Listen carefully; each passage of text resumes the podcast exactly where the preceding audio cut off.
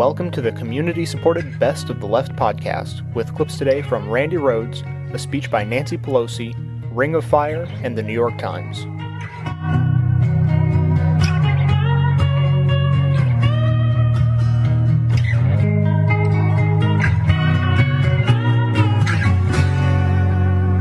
Nancy Pelosi gave a, a, fabulous speech that I really urge every to uh, watch on C-SPAN tonight. If you didn't get to see it today, it's all of about twenty something minutes, but it's it packs so much uh, interest and so much history and and pride that she obviously felt that you know uh, as being the first woman Speaker of the House, but more so, you know, taking control of Congress for the first time in twelve long, horrible years. So I, I mean, the, the historical part and the uh, uh, respect that she pays to bipartisanship, and the and the and the respect that she pays to Boner. Uh, and she says she accepts the gavel in the spirit of bipartisanship, blah blah blah. When Hastert refused, refused as the outgoing Speaker of the House to give the incoming Speaker of the House the gavel, which is, you know, it's ceremonial, it's not law or anything, but it is, it, it, it would have shown the spirit with which the Republicans now approach being in the minority. And that spirit is we hate you. We won't be seen with you. We're not going to give you the, you know, it was just, it, it was heinous. It was ugly. It was nasty. It was, it was, it was, you know, sore loser, sour grapes kind of Republican crap. So if there was ever any doubt who they are and how they are, uh, let today speak for itself. And she was graceful in that moment. But I'll skip past the, the beginning and I'll, her, her speech sort of had two parts to it. It had the, you know, uh, the most amazing historical remembrance of everything that, you know, women have gone through in this country. She refers to breaking not the glass ceiling, but the marble ceiling. And that now that the marble ceiling is broken, the sky is the limit. I mean, it was just a very nice, very well thought out speech. However, there is sort of a, a, a, segue when she leaves the thank you part of her speech and the historical, you know, uh, sort of, let's put this in context. This is truly amazing. I can't believe I'm here. Oh my God. So here is when she made the segue into discussing what we all have waited for at least a year so that we could vote, and then two more months until the scheduled power shift, the swearing in of the new Congress, which was today. Um, and here's what she said about Iraq and the election itself. The election of 2006 was a call to change, not merely to change the control of Congress, but for a new direction for our country. Nowhere were the American more, people more clear about the need for a new direction than in the war in Iraq.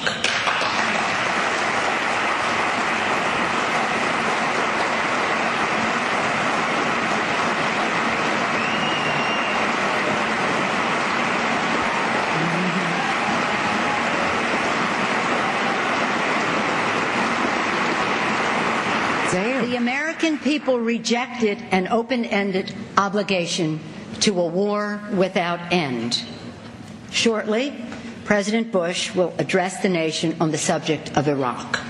It is the responsibility of the President to articulate a new plan for Iraq that makes it clear to the Iraqis that they must defend their own streets and their own security a plan that makes, promotes stability in the region, and a plan that allows us to responsibly redeploy our troops. Now, I'll tell you, at this moment, even Republicans stood up for that. Some, not all. Hastert didn't stand. He was still winded, I guess, you know. Lots of capital steps, long walk. Let us work together to be the Congress that rebuilds our military to meet the national security challenges of the 21st century.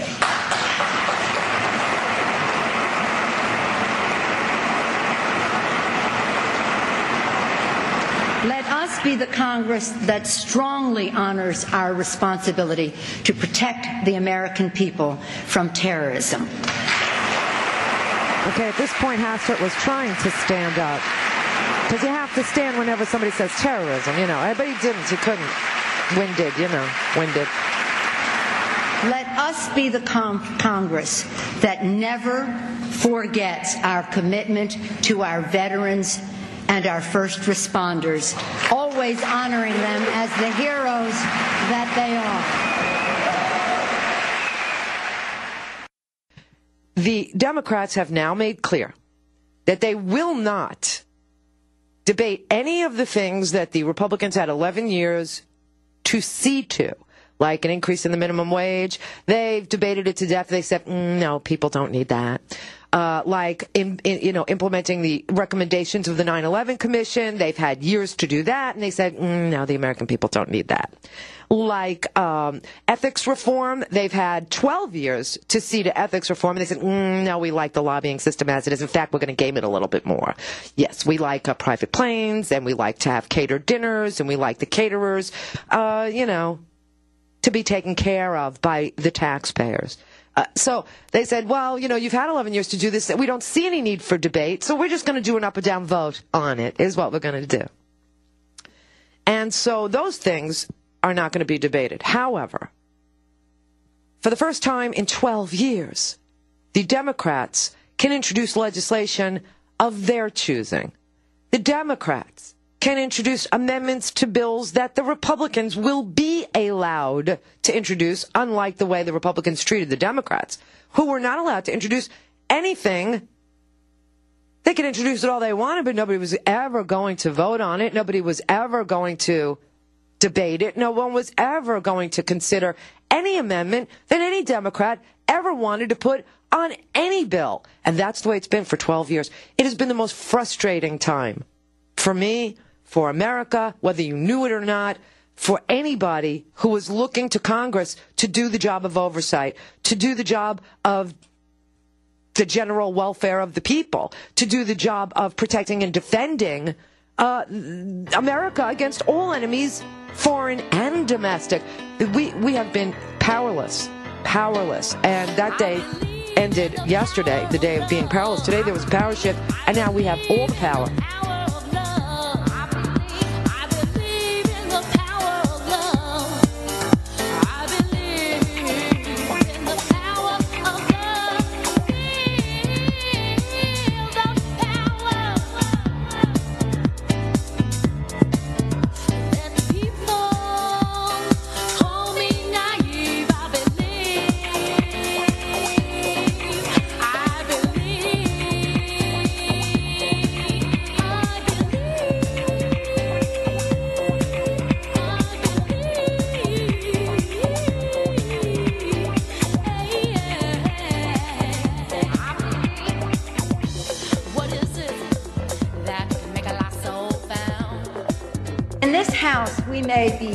Different parties, but we serve one country. And our pride and our prayers are united behind our men and women in uniform.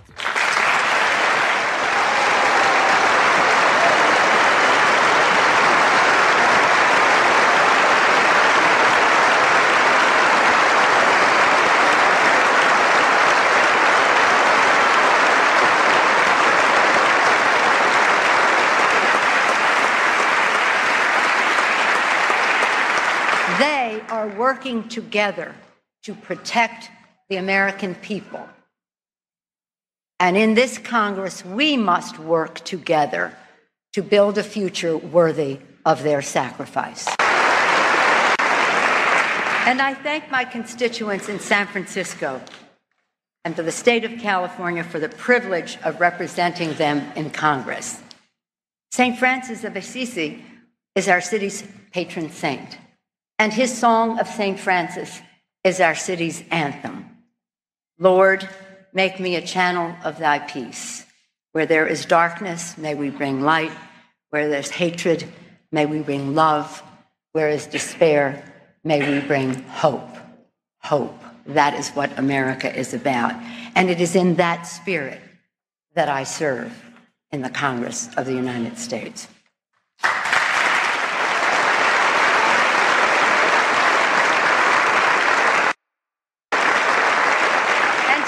I thank my colleagues. By electing me Speaker, you have brought us closer to the ideal of equality that is America's heritage and America's hope. This is an historic moment, and I thank the leader for acknowledging it. Thank you, Mr. Boehner. It's an historic moment for the Congress. It's an historic moment for the women of America.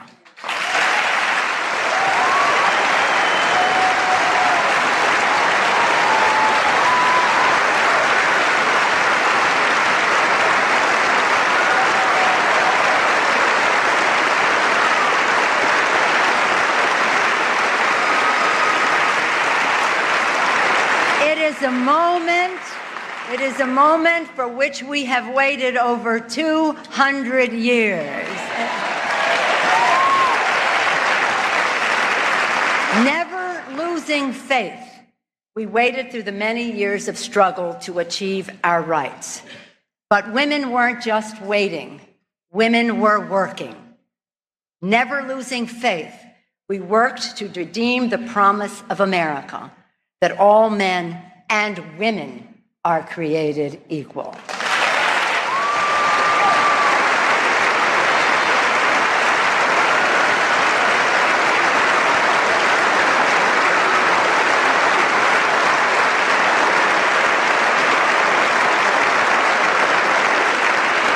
For our daughters and our granddaughters, today we have broken the marble ceiling. For our daughters and our granddaughters now, the sky is the limit. Anything is possible for them.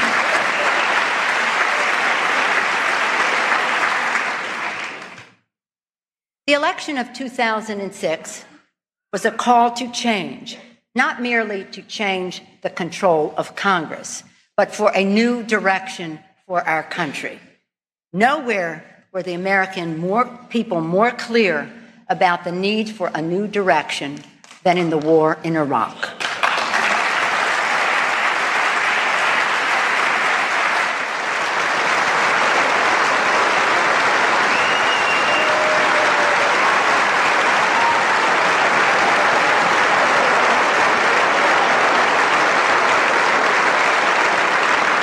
The American people rejected an open ended obligation to a war without end. Shortly, President Bush will address the nation on the subject of Iraq. It is the responsibility of the president to articulate a new plan for Iraq that makes it clear to the Iraqis that they must defend their own streets and their own security. A plan that makes, promotes stability in the region and a plan that allows us to responsibly redeploy our troops.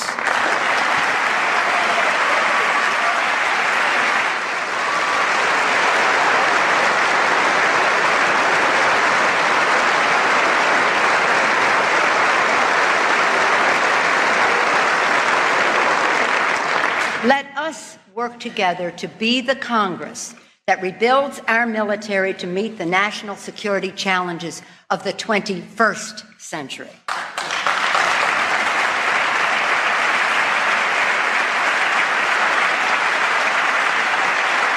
Let us be the Congress that strongly honors our responsibility to protect the American people from terrorism.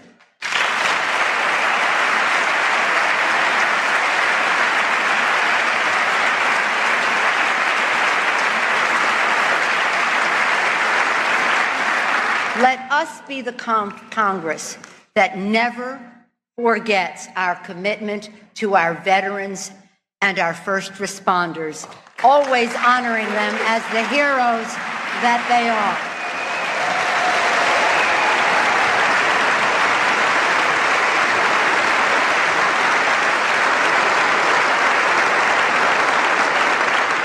The American people also spoke clearly for a new direction here at home. They desire a new vision, a new America built on the values that have made, have made our country great.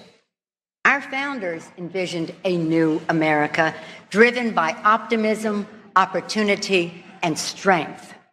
So confident were, that were they in the America that they were advancing that they put on the seal, the great seal of the United States, Novus Ordo Seclorum, a new order for the centuries. Centuries. They spoke of the centuries. That they envisioned America as a just and good place, as a fair and efficient society, and as a source of opportunity for all. This vision has sustained us for over 200 years, and it accounts for what is best in our great nation liberty, opportunity, and justice.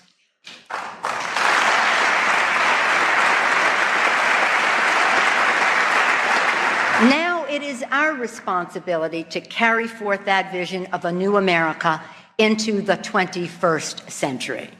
A new America that seizes the future and forges 21st century solutions through discovery, creativity, and innovation, sustaining our economic leadership and ensuring our national security.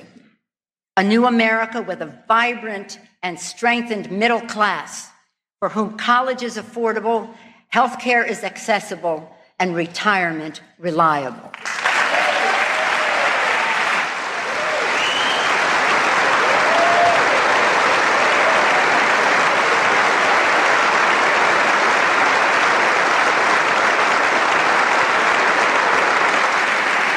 A new America that declares our energy independence, promotes domestic so- sources of renewable energy, and combats climate change.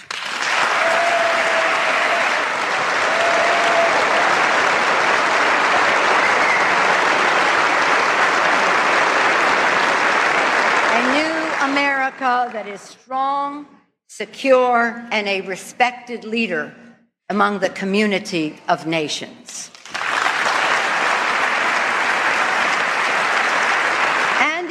American people told us they expected us to work together for fiscal responsibility, with the highest ethical standard, and with civility and bipartisanship.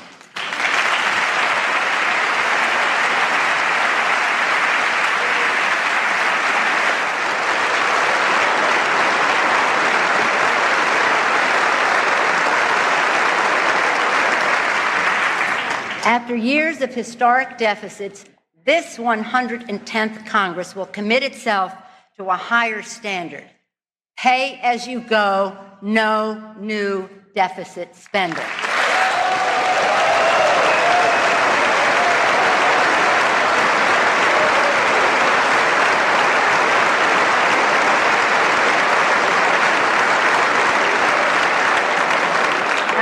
America will provide unlimited opportunity for future generations, not burden them with mountains of debt.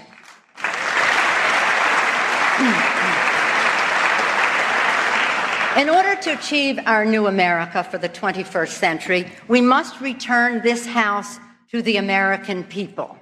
So, our first order of business is passing the toughest congressional ethics reform in history.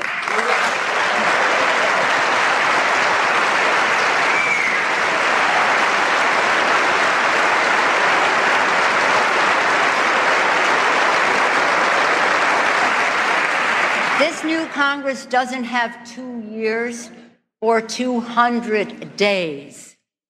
Let us join together in the first 100 hours to make this the Congress, the most honest and open Congress in history. 100 hours.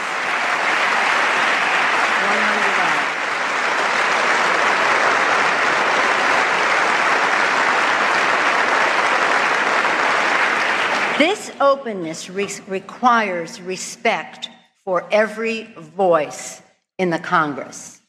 As Thomas Jefferson said, every difference of opinion is not a difference of principle. My colleagues elected me to be Speaker of the House, the entire House.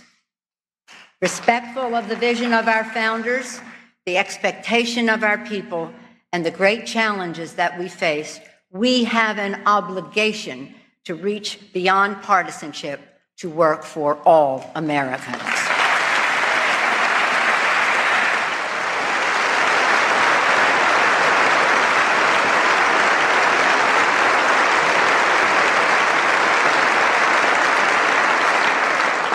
Let us stand together to move our country forward, seeking common ground for the common good. We have made history. Now let us make progress for the American people. May God bless our work and may God bless America.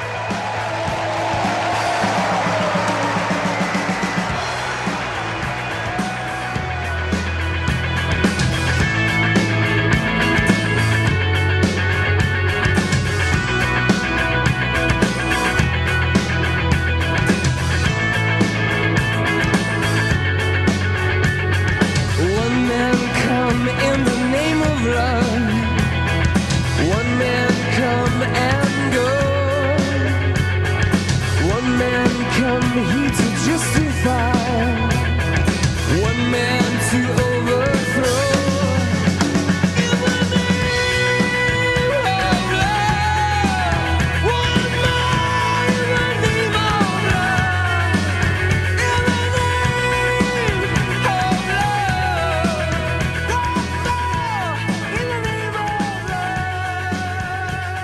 Joining us now is my uncle, Senator Edward Kennedy of Massachusetts, who's represented that state in the Senate for 43 years. He will become chairman of the Health, Education, Labor, and Pension Committee.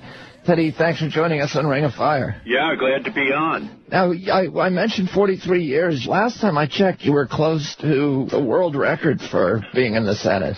Well, uh, that, I'm not sure that that's the, the the record I really want to win at the at the end of my term in the United States Senate. But it is true that I've been around a, a long time. Senator Bob Byrd has the uh, seniority on me in the Senate. I'm two in the United States Senate. I guess a third um, or so uh, historically, but.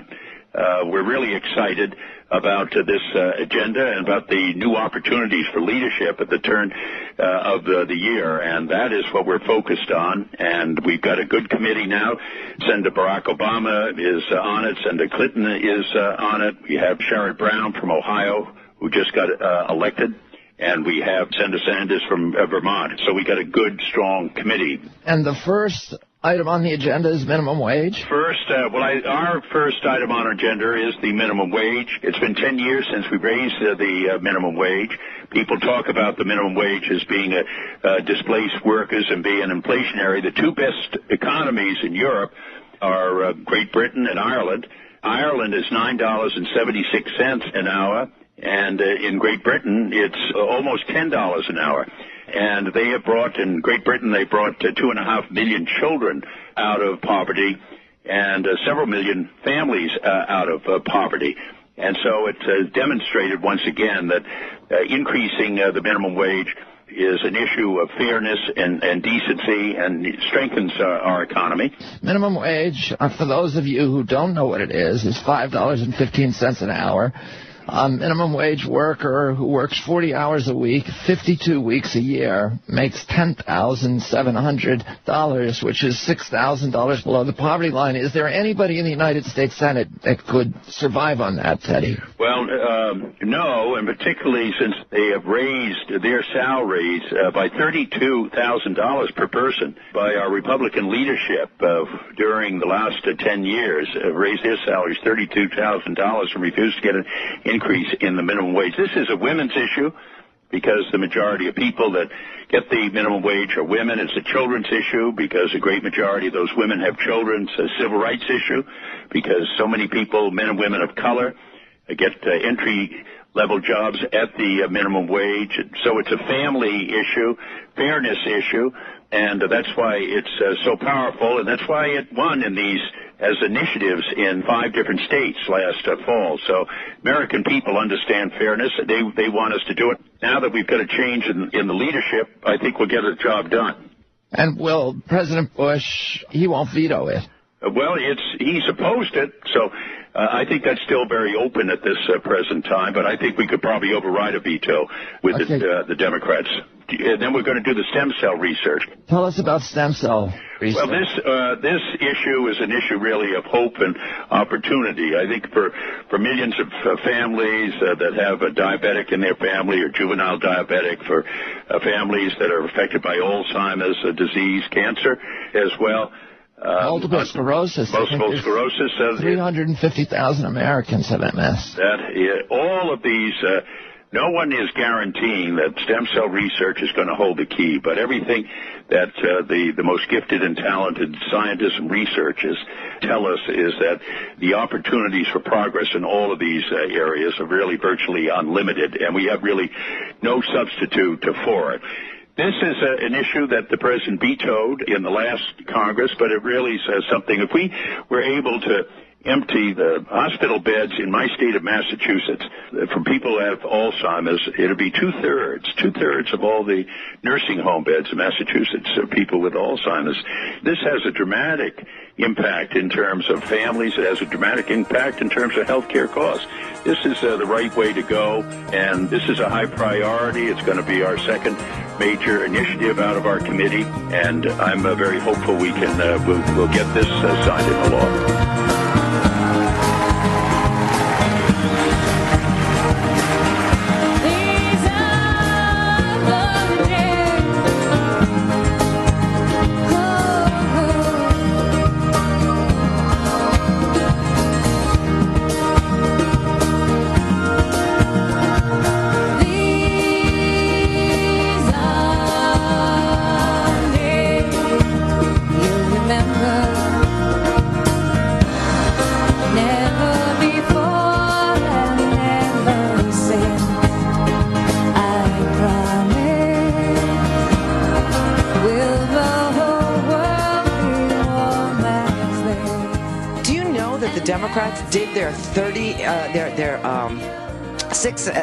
Is it, six, 100, 100 hours to do six things.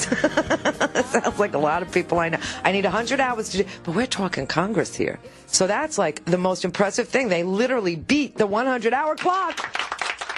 Incredible. That is amazing to me. The six for 06, that's what they were calling it. It was so catchy that I didn't know it. And I love the Democratic Party, you know, parts of it. But honest to God, it was it was just such an amazing accomplishment. It was um, 87 hours it took them to actually make a difference in the lives of ordinary Americans. 87 stinking hours. What a difference 87 stinking hours makes. Just 87 little hours. okay, I'm in a cabaret mode. It's Friday. But honest to God, can you believe that they passed their six bills in 100 hour agenda in less than 100 hours, which shows you that, no jokes, it shows you that Congress can literally make a difference in the lives of students, in the lives of families, in the lives of the Treasury, in taxation, in interest rates for students and student loan. I mean, it's stunning. And yesterday, yesterday, they managed to pass a $14 billion increase in taxes for big oil. it really, it's stunning. It's just absolutely stunning. Uh, they did $7.6 billion worth of tax breaks for big oil drillers that they rescinded took that away and they raised another 6.3 billion for the treasury in royalties from companies that pump oil and gas in publicly owned waters it's our stuff in the Gulf of Mexico and off Alaska. Uh, it, it, that that's amazing. And and what did they do? They uh, they also did a um, they took the interest rates on student loans from six point eight percent, seven percent. So that's like buying a shirt for ten dollars and then having to add seven percent, even though it's ten percent off. Do you know what I mean? It's it's they they reduced the uh, interest rate on student loans to three point four percent of course, it will happen in stages over five years. Uh, they made the government bargain directly, or they asked. Listen, none of this has passed the Senate, and it certainly hasn't passed Bush's veto pen. But they passed this. Um, the government now, according to the House bill that has been passed, has to bargain directly with drug companies to reduce prices that people on Medicare pay for their drugs. They expanded uh, f- government financed embryonic stem cell research. They raised the federal minimum wage from $5.15 to $7.25 uh, over 26 months. They have implemented all of the recommendations of the 9 11 Commission, including full cargo inspections for all cargo coming into the ports and flying with you on passenger planes. I mean, that is amazing that all this stuff could have been done over the past 12 years, but exactly the opposite of these things were done over the past 12 years. See, the reason why they had to rescind $14 billion worth of tax breaks and subsidies for oil drillers was because that's what the Republican Congress passed and gave to oil drillers. That's what they gave in the last 12 years. They had to drop the interest rate on student loans from 6.8% because that's what the Republican Congress raised interest rates on our students. So they had a choice. Either be able to sign an agreement that you could borrow and, and pay back at 7% interest or join the military. They also uh, had to rescind the um, Medicare prescription drug benefit a portion of that bill that said, oh, and by the way, the government will not use the awesome power of volume, volume, volume to negotiate down drug prices, which is exactly what Canada does, which is why they're so much cheaper there. And we had our little old ladies and our little old men with their little walkers and their little larks and their little, uh, you know, uh, cars with their softball on top of it so they could find it in the Canadian parking lot, crossing the border in droves to buy prescription drugs from Canada. Same drugs, same pharmaceutical companies, but Canada negotiates down the price for their health care program. Our own VA does it. But if you were old, too bad for you. You got shut out of the big American experiment of democracy and being able to use the free market system, meaning supply and demand. Obviously, there's an awesome demand from our seniors. And the pharmaceutical companies were gaming that fact by going to the government and getting something inserted into a bill that said, but you cannot negotiate with your volume, volume. Can't use free market forces here. Same with the oil companies. Can't use free market forces here. We're going to drill in public waters and we're not going to pay the public anything. So we're, we were shut out of the free market experience, you know. Uh, of course, the stem cells, it's too sciency for Bush. And remember, this was the only time the president ever used his veto pen. Flew off of his vacation not to save the drowning victims from Katrina. Not to, uh, nothing. He, he never came off of vacation. Not once ever did the president come off of his vacation. The only exception being to veto the stem cell research bill. Too sciency. Did come off of his vacation for Terri Schiavo to say, she's alive! She can see! And of course, we found out she's not alive and she can't see, and Frist ought to surrender his medical license for A, participating in a diagnosis via videotape, and B, declaring that she was alive. But Bush came off of his vacation exactly two times once for Terri Schiavo and wants to veto the stem cell research bill because he said it would result in human animal hybrids. Human animal hybrids. That's what he was afraid of and snowflake babies. But of course, nothing for in vitro fertilization, you know, nothing on that because that's a booming business. But do you know how many embryos get destroyed? And here we're talking about blastocysts, okay? Here we're talking about cells in a petri dish. This scares him that they're going to become, you know, human animal hybrids. Bush babies. yes, I love the Idol. Bush babies. They would become Bush babies and then audition in Seattle for American Idol. so here is what Congress does at its best. Here is what Congress can do in the life of an ordinary American.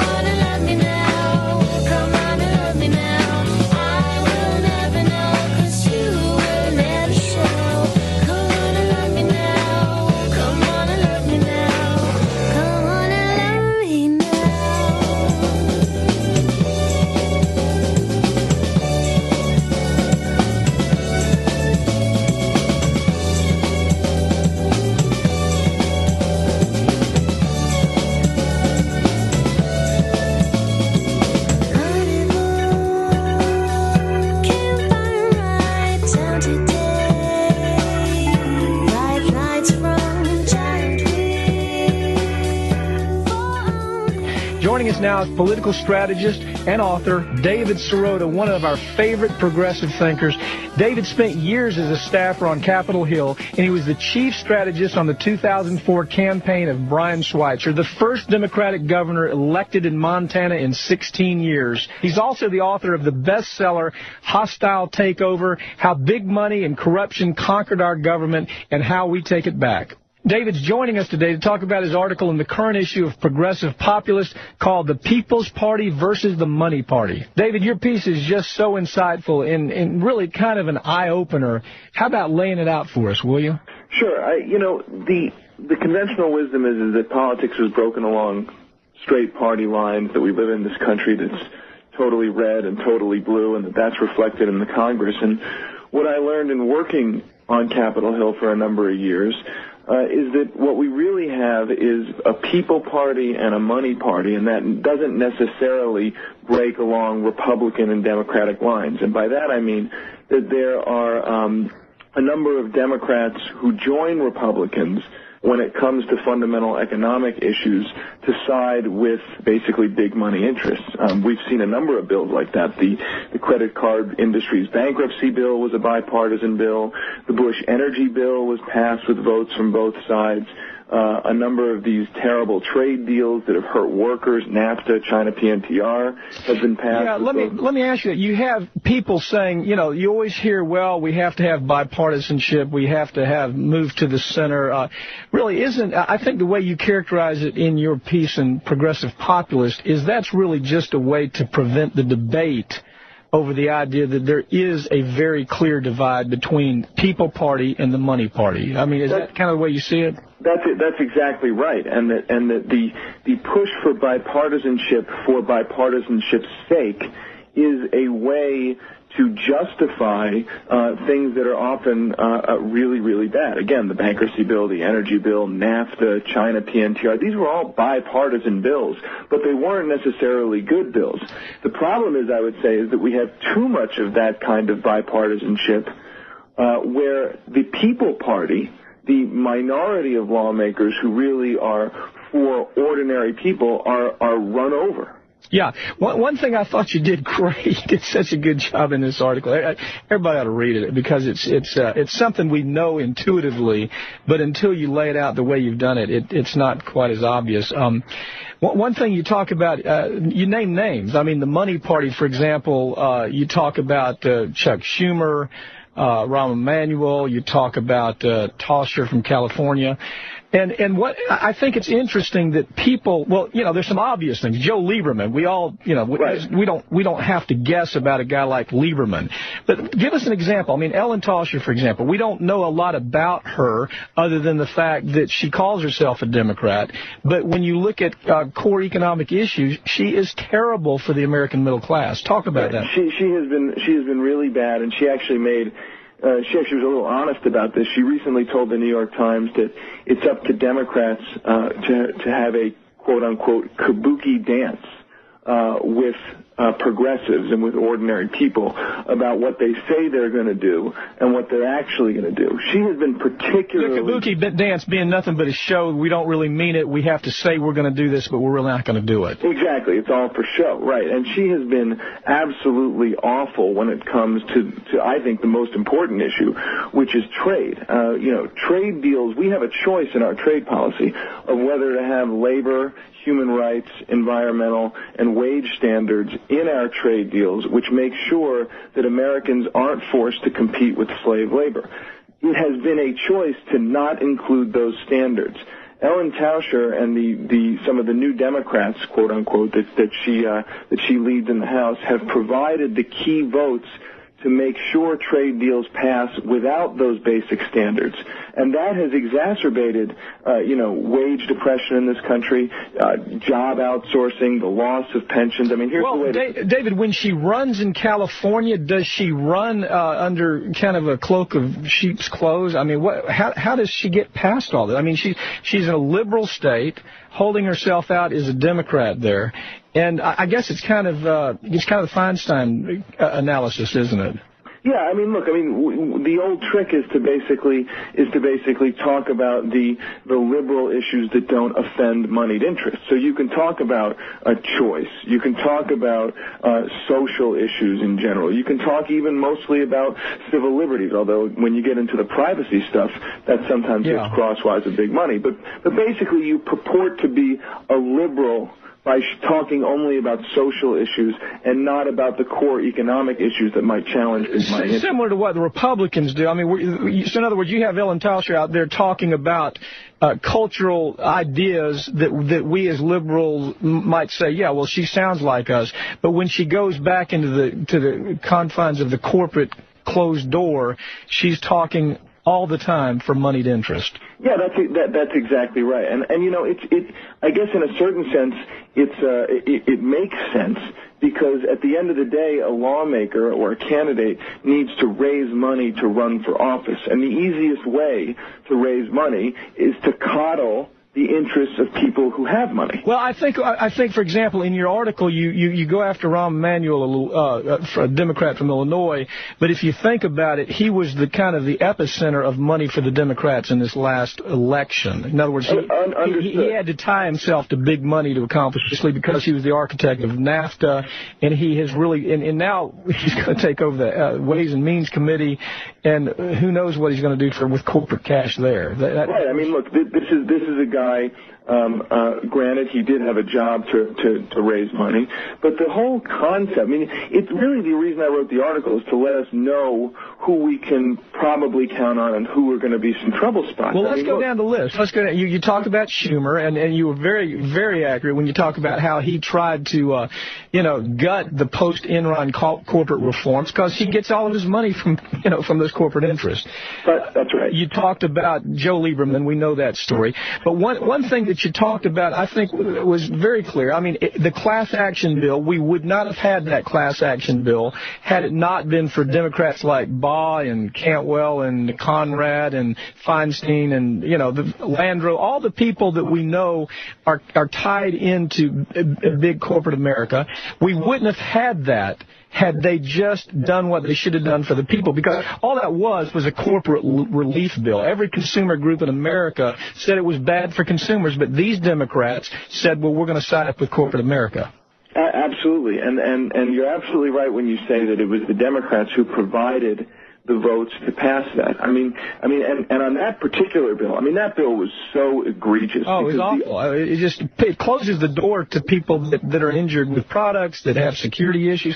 I mean, It's just a, it's an awful bill. But you nevertheless you had Obama, Reed, Rockefeller, Salazar, y- Salazar. You had all all the all the regular suspects. Where And let me let me tell you why that happens. I mean, one thing that people need to know why that happens is many of the most important bills that deal with economic issues tend to be portrayed as technical issues in the media or only business issues, and so there has been this sort of this sort of wink and nod that the high-profile issues that, that many Democrats do the kabuki dance. But when it comes to economic issues, the devils are so in the details that I think a lot of lawmakers think that they can just get away with it.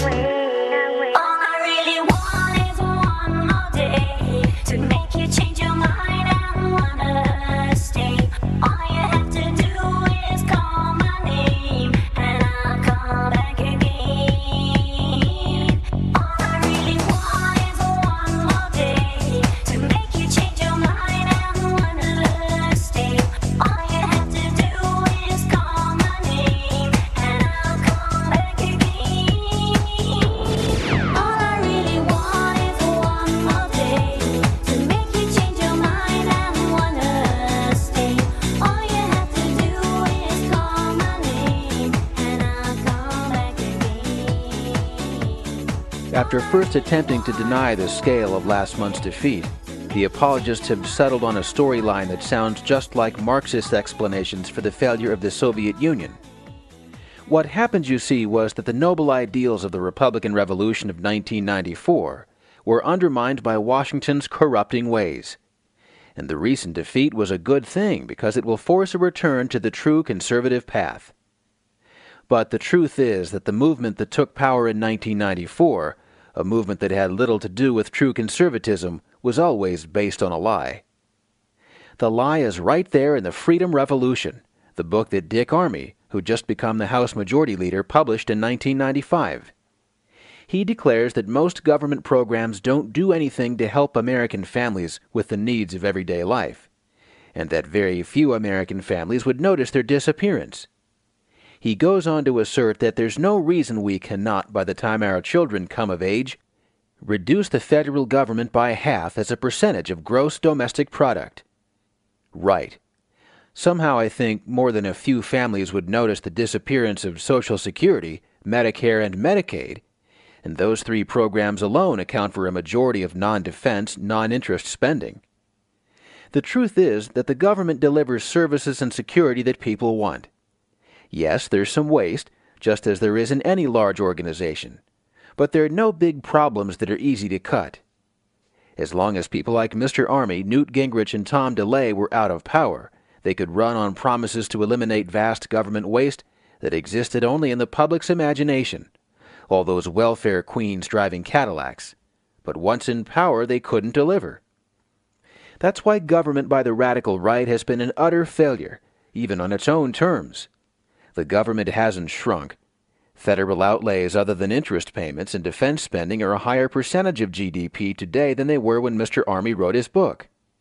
14.8% in fiscal 2006, compared with 13.8% in fiscal 1995.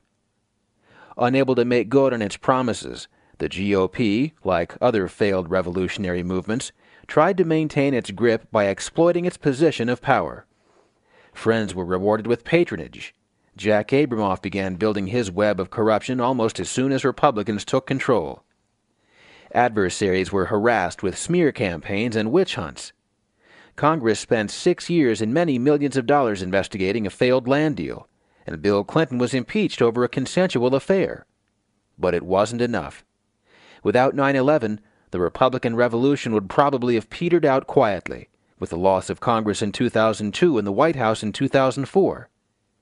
Instead, the atrocity created a window of opportunity, four extra years gained by drowning out unfavorable news with terror alerts, starting a gratuitous war, and accusing Democrats of being weak on national security.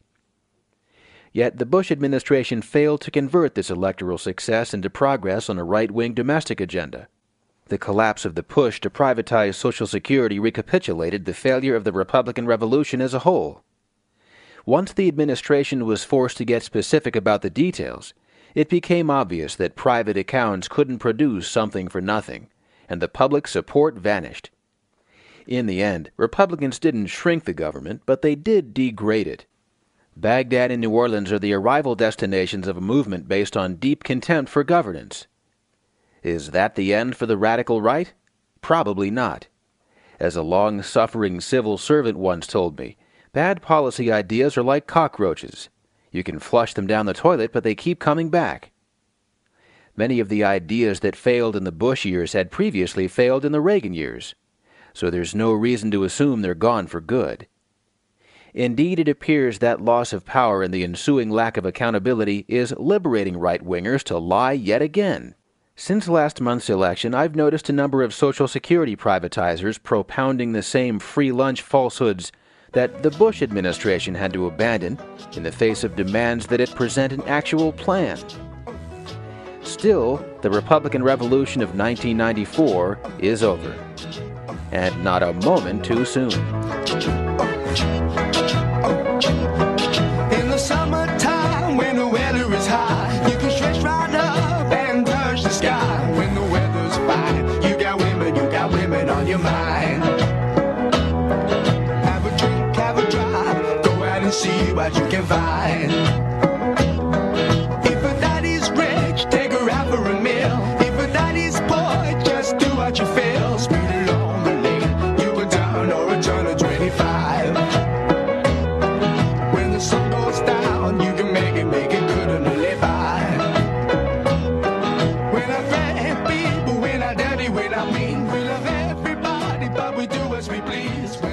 Back with political strategist and best-selling author David Sirota talking about the real divide between Congress members, and it's not between the Democrats and the Republicans.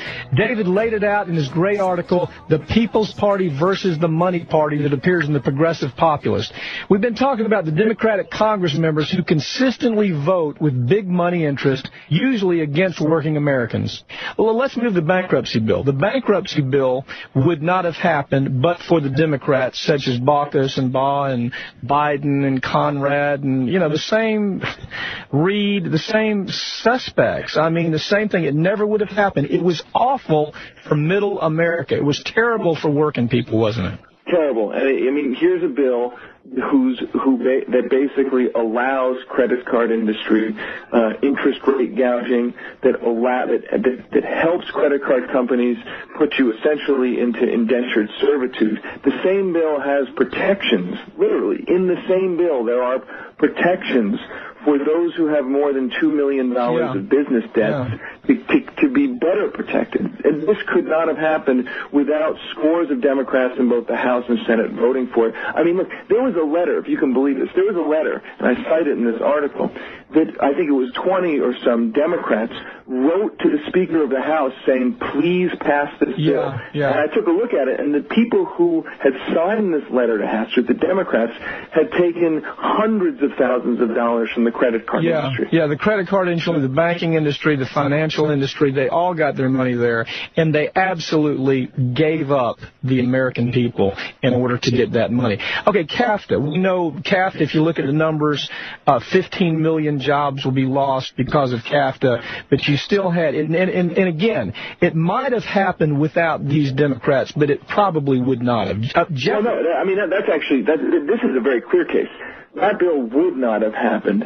Uh, it passed the House by uh, two votes. oh, okay. And there Yeah, was, I, I I was mixed up on the. Okay. yeah, uh, there were 15 Democrats All right. who support who supported that. Yeah, eight, 18, 18 Democrats on the bankruptcy, 18 on class action, 15 on CAFTA, right? That, that, that's well, there were 15 on CAFTA in the House, and it passed the House by two. That's right. Okay, so so there again, this is a, this is a bill where 15 million jobs are going to be lost because of it. But you have, as you have just so cleverly pointed out here, when when the same when these Democrats like Meeks who voted for CAFTA, Jefferson who voted for CAFTA, uh, or, or Skelton, eh, when these Democrats are talking to their constituency, they're talking about cultural, social issues. They sound like warm and fuzzy uh, progressives, but they're not. And, and, and I would say when they are called on the carpet about these issues, uh, these economic issues, we get the talking points. The, the, the, the sort of, you know, CAFTA, oh no, it's, it's, it's about creating jobs and it's about exporting American products. That was the big one on CAFTA. Of course, what isn't said is that the Central American countries represent an economy the size of New Haven, Connecticut, a tiny economy, but they represent a huge pool of cheap labor, which Right. is why big money pushed that so hard. Okay, so who are the heroes? Who are the people that are looking out for what you call the People's Party? Again, I, I just think it's so clever. You're, you're saying there is no distinction, Democrat or Republican. We've known that, but I think you've done more than that. You've gone ahead and followed the money on this. Follow the money for me. Who are the people that we can count on to look out for the People Party issues? Well, I think out of the 2006 election, the first people we can look at are the people who really ran on on this stuff uh, uh, and ignored what Washington told them to run on. So, Sherrod, Sherrod Brown. Sherrod Brown, a perfect example. Consultants, the AT reported that consultants were telling him not to run on his long opposition to trade deals like NAFTA and China PNTR. He ran on that, and he won in the most in Ohio. most Ber- Bernie. Sanders, independent from Vermont. You got to love this guy. I mean, he, when everybody, he is so willing to swim against the stream, isn't he? He is. He is. I used to work for him when I first started on the Hill. A guy who, who, uh, who, who was the only independent elected uh, uh, to the to the Congress. Uh, well, I guess until Joe Lieberman. Yeah. Uh, uh, Jon Tester, uh, Jim Webb is the guy who his first op-ed uh, as a U.S. senator uh, said that he's going to make economic inequality his I know. top Can, issue. can you imagine having the courage to do that? It's, it's incredible. Yeah. And these are not easy things to do. I mean, Yeah. it's not. You know, there's a lot of pressure on these senators not to, to talk about. Well, okay, these let's talk about some specifics. Uh, Byron Dorgan. I mean, here you got Dorgan that comes out. He he has has. A, I've interviewed Dorgan. He has this great book.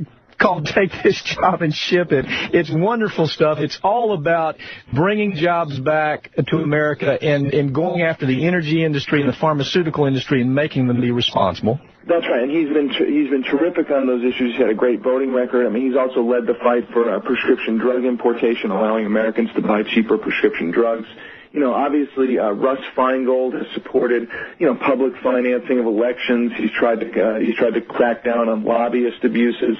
Uh, uh, Dick Durbin is now going to push another public financing bill. You know, and, and let me be clear: uh, uh, proposing publicly financed elections is the is one of the ultimate people party proposals. It basically says that candidates can run for office without having to rely on corporate money. Obviously, that's a threat to corporate interests that are funding campaigns. You know, I'm, I'm not saying it's just because Bobby Kennedy is my, uh, we co-host this show together, but if I look at the history of Ted Kennedy, he has always been a true, a true believer for the People's Party, as you put it, hasn't he? Always. I mean, It's amazing. It, it always running against the, the, the grain, isn't he? Always. This is a guy who, when I worked on the Hill, uh, for any, you know, I worked for Sanders, I worked for Dave Obey, another great guy.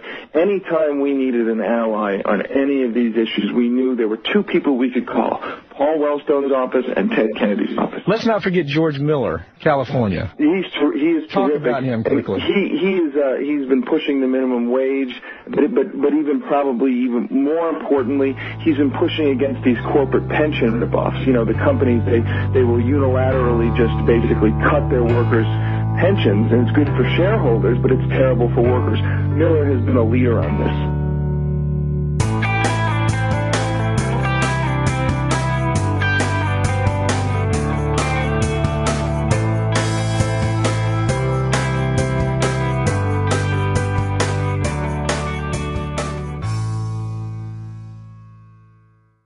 Well, it's it snuck right up on me, but today is actually the anniversary of the first episode of the Best of the Left podcast. The very first thing to ever go into the feed was uh, last year, January 29th, 2006. And unfortunately, if you weren't around back then and didn't save it, uh, chances are you'll never hear those shows because they're not available anymore. You know, I had to make space on the server. Sorry. So, you know, there, no, please, there's no applause or, or celebration necessary. You can all sit down. Uh, simply, today I'm just going to tell part one of the story of my first day in DC, which just happened to be this uh, past Saturday, the 27th, which just happened to be the largest anti war rally of the year, which is very exciting. And in this first part of the story, I'm actually not going to tell uh, anything that has really anything to do with the rally itself because it just so happens that I have never gotten more lost more times in any given day in my life as that day, my first day trying to go from Northern Virginia, where I am now, to DC. So the story essentially goes like this uh, I was warned ahead of time about uh, a particular interchange, my, my first interaction with the famous capital city Beltway. It's the freeway, it's I 495, it goes all the way around DC, just in a big circle. And I was warned about this interchange, lovingly referred to as the mixing bowl. And let's just say that if you were to draw my course on a map, if you were to follow the path that I took, you would draw a beautiful and ever increasingly intricate bow fit to adorn a very expensive gift of some kind. Uh, it, it was simply ridiculous. Let your imagination run wild, and that's essentially what my experience was uh, trying to get on the proper freeway uh, at that particular interchange. Uh, after that, not so bad. I made it to the metro, Uh, all things went well. I made it into the city. I made it to the rally. I didn't get lost. Uh, I um, had a had a gay old time. Made it even back to the metro, back to even the right station. I even made it back to the right station. And I thought to myself as I was exiting uh, the the trains there that this didn't quite look familiar. You know, I really started to think maybe I wasn't in the right place because I, I I remembered I had parked right at the the bottom level, right by the ramp. You know, easy access. I thought there's no way I'll be able to lose this. But instead of, uh, when I came off the train, instead of going down a ramp to the bottom level, I there was no ramp going down, only stairs going up. And so naturally, I ended up on the top floor of the garage and knew, well, this isn't right. This you know, this is where I'm supposed to be. I thought, well, I'll just take this other set of stairs straight down and find my car and be off. Well, I went all the way to the bottom of those stairs, and that didn't look familiar either.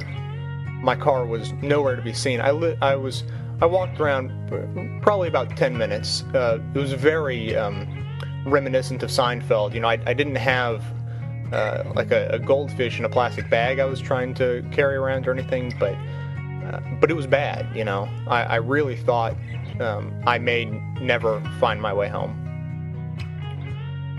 And eventually, I- I'm not kidding. It, it was bad. I didn't I didn't find my car uh, uh, while wandering around in in that way. And so I thought to myself, well, nothing I've seen so far looks even vaguely familiar. So I'll just go to the outside of this station and just walk in where I drove in because that'll look familiar.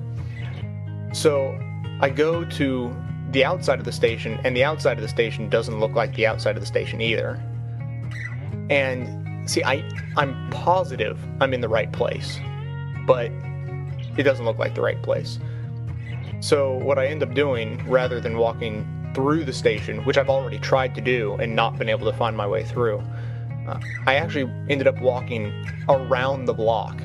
You know, I'm talking like a quarter mile, half a mile, some ridiculously long ways to get back to the front of the terminal where I finally found my car. And I get in and I just sink into the chair and I think, oh, thank God. It, it's been, I don't know, eight, ten hours or so that I've been walking around DC. I'm exhausted, but I'm back to the car. I'm safe. I know how to get to the freeway. Things will be okay now. And of course, I can't find my way out of the parking garage. There, uh, there's one noticeably absent uh, thing in this parking garage: uh, exit signs.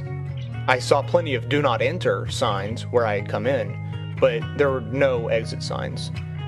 Uh, I, essentially wandered aimlessly until I. Um, I did finally come to an exit sign, which pointed to a locked gate. Couldn't get through there. Made, made a U-turn, and uh, you know, eventually, more wandering, found my way out. Thank God. I thought, okay, now I'm on the road. Now, I'm definitely on my way home. No troubles.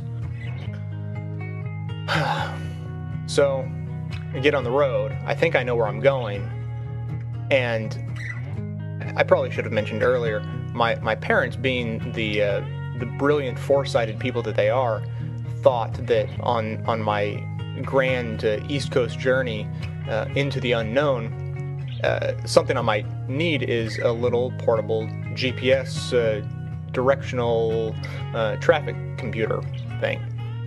And I think, well, it, it's cake. You know, the computer tells me where to go. I can find the freeway. No big deal.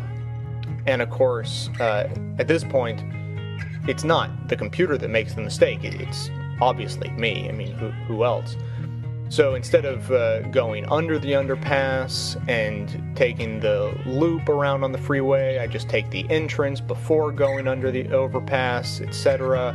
I go the wrong way on the freeway. I get off. I get on.